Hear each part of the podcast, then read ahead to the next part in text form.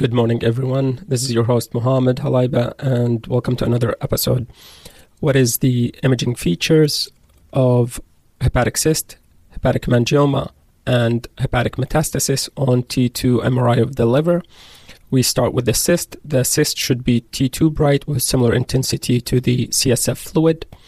The hemangioma is additionally T2, T2 bright but less extent than the cyst as we would expect. And finally, hepatic metastasis is typically T2 bright, but less so than the hemangioma or the cyst.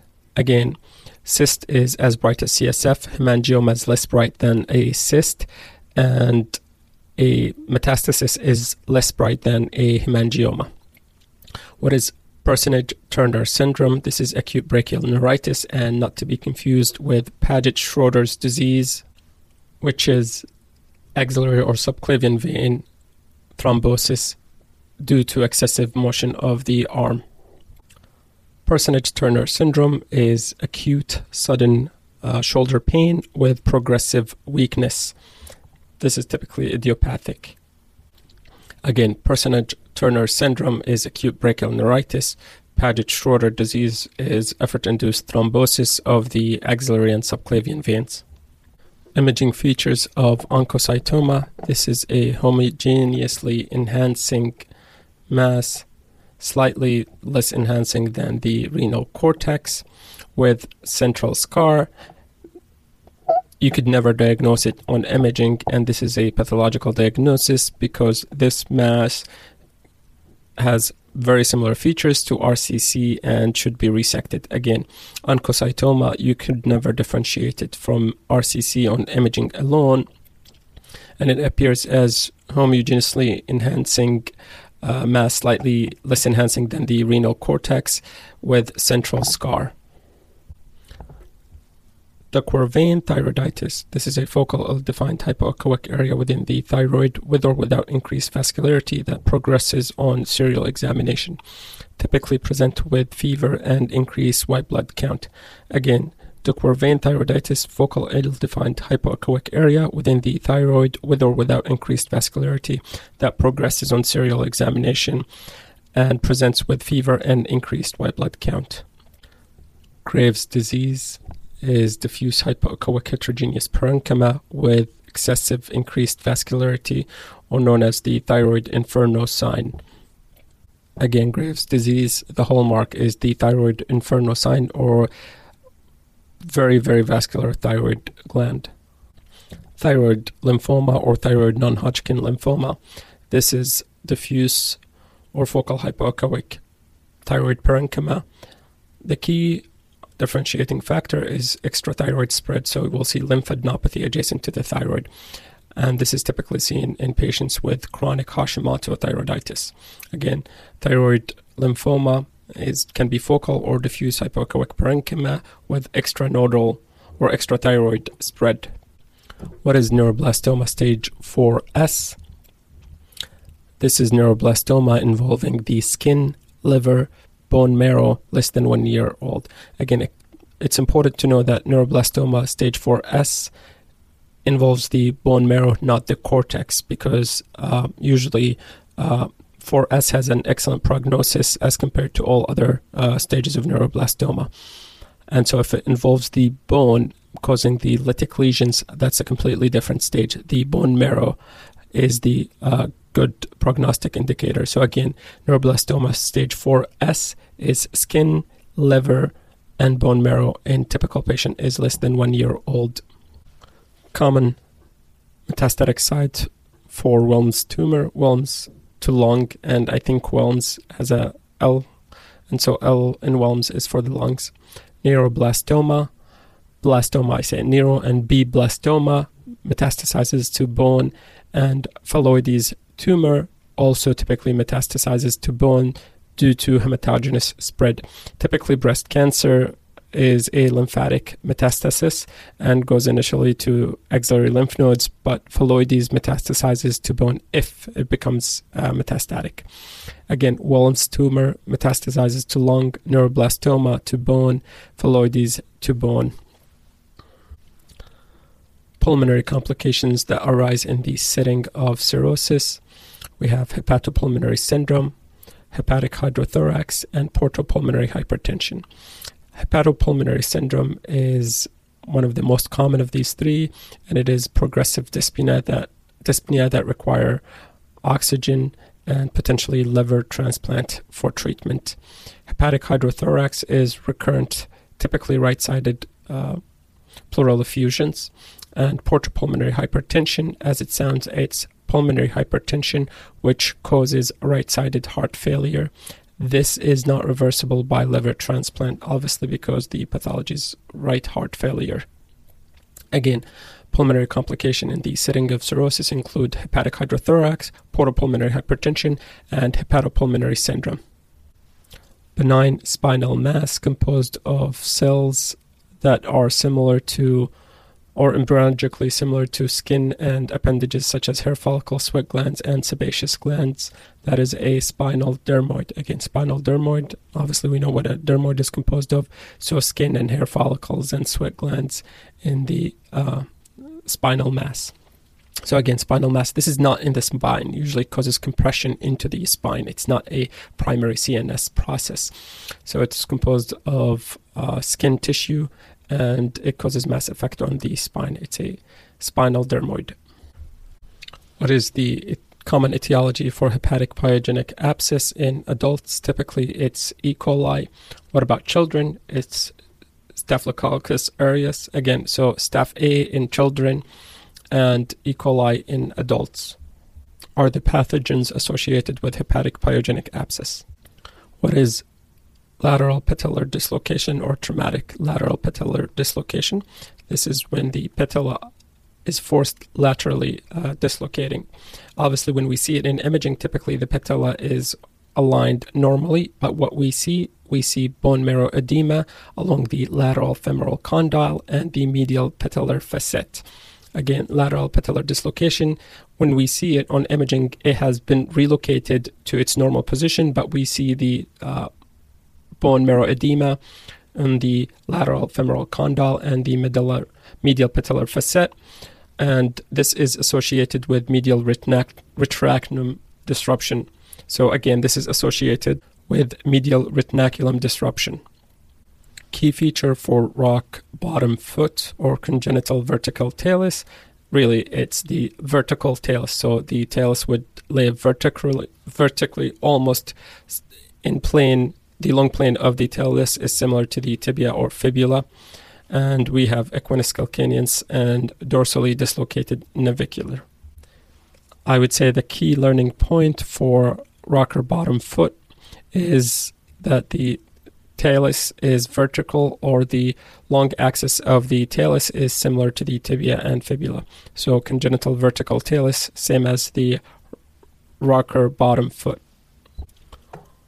What is retroperitoneal fibrosis? This is an inflammatory disorder associated with increased fibrotic deposition in the retroperitoneal, typically or on exams would present with ureteral obstruction. And what they try to get at to is to distinguish it from retroperitoneal adenopathy. In retroperitoneal adenopathy, we will see elevation of the aorta off of the spine.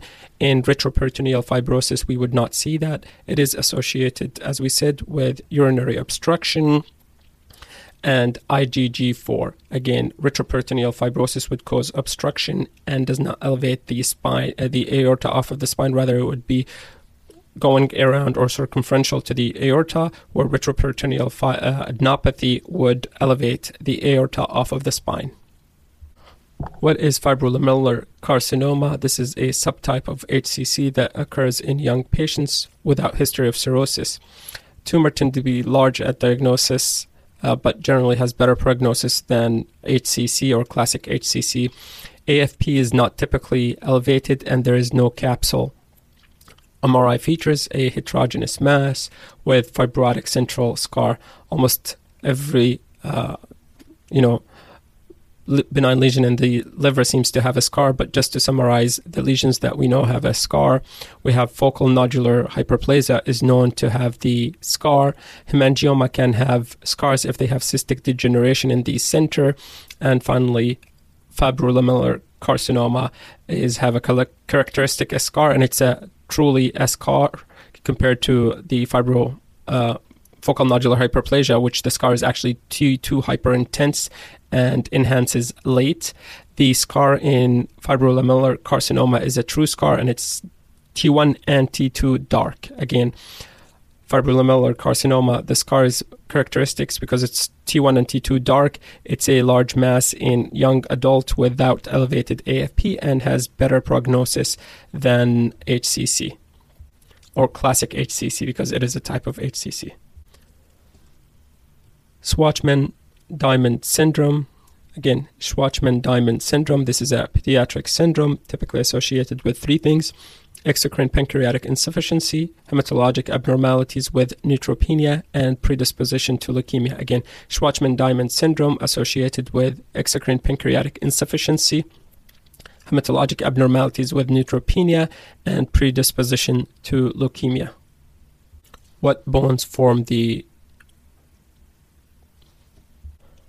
form the ulnar side of the wrist? Again, what bones form the ulnar side of the wrist? What we have the hamate, pisiform, triquetrum, and lunate. These are the bones typically on the ulnar side of the wrist. Not typically, these are the bones on the ulnar side of the wrist. Again, hamate, pisiform, triquetrum, and lunate form the bones of the wrist. The pisiform is palmar or on the palmar side, and the triquetrum is on the dorsal side of the wrist. Again, hamate, pisiform, triquetrum, and lunate. What is pneumatosis cystoides intestinalis? So again, pneumatosis cystoides intestinalis is a rare benign condition where we have air-containing cysts in the submucosa or serosa of the left colon. Again, pneumatosis cystoides intestinalis, a rare condition with a benign condition with air cyst in the submucosa and serosa of the left colon A couple episodes ago, we talked about correction of left hypoplastic heart and the Norwood procedure. We said that the Norwood procedure is split into three stages stage one, stage two, and stage three. Now, this is again, the Norwood procedure is trying to correct hypoplastic left heart where there isn't really much of a left ventricular cavity. We said in Norwood stage one, what we do, the goal is to make sure that the right ventricle supplies the systemic circuit, and we do a couple of things. One, we move the aorta or the origin of the aorta from the hypoplastic left ventricle into the right ventricle. So we lost the pulmonary artery at this stage. There is no arterial supply. The same procedure, we also excise the intraatrial septum. So we, the goal is to create a single atrium. So single atrium and diverting the blood the aorta from the left ventricle into the right ventricle.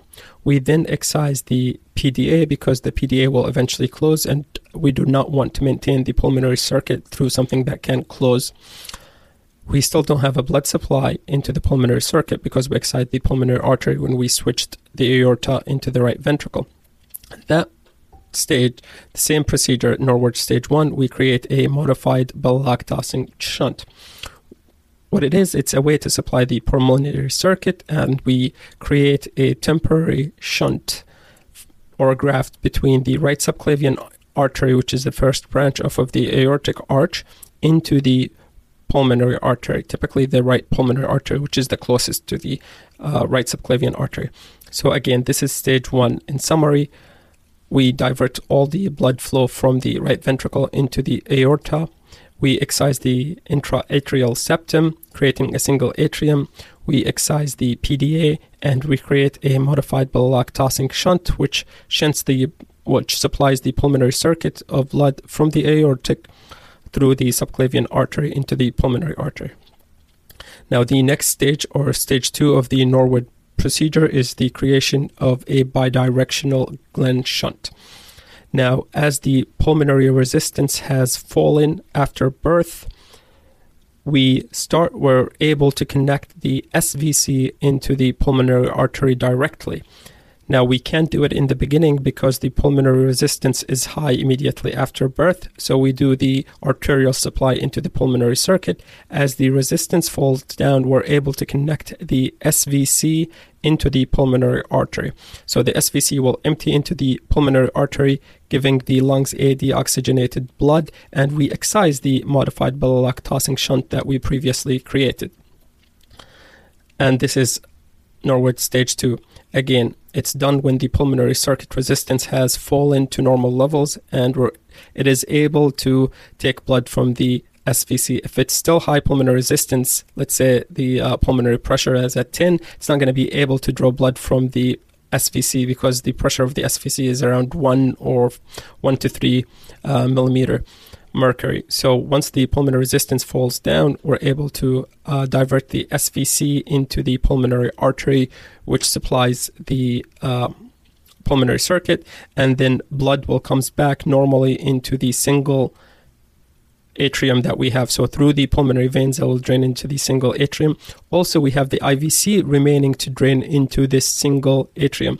In stage three Norwood procedure, all we do is similarly to the creation of the bidirectional Glenn shunt into the uh, into the pulmonary circuit. We also connect the IVC into that pulmonary circuit. It's called bidirectional because it goes to both pulmonary arteries, meaning right and left, even though it's connected to the right. Anyway, so Norwood procedure is three-stage procedure for the treatment of hypoplastic left heart. To summarize, we di- divert the aorta from the normal left ventricle into the uh, right ventricle, which is now supplying the systemic circuit. We excise the intraatrial septum. We excise the PDA. We create a modified blah, uh, Taussig shunt, which is a tubing between the SVC, uh, sorry, subclavian artery into the pulmonary artery.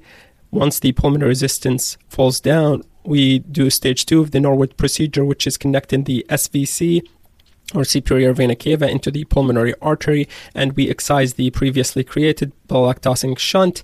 And finally, in stage three, we complete the procedure by connecting the IVC into the pulmonary artery as well.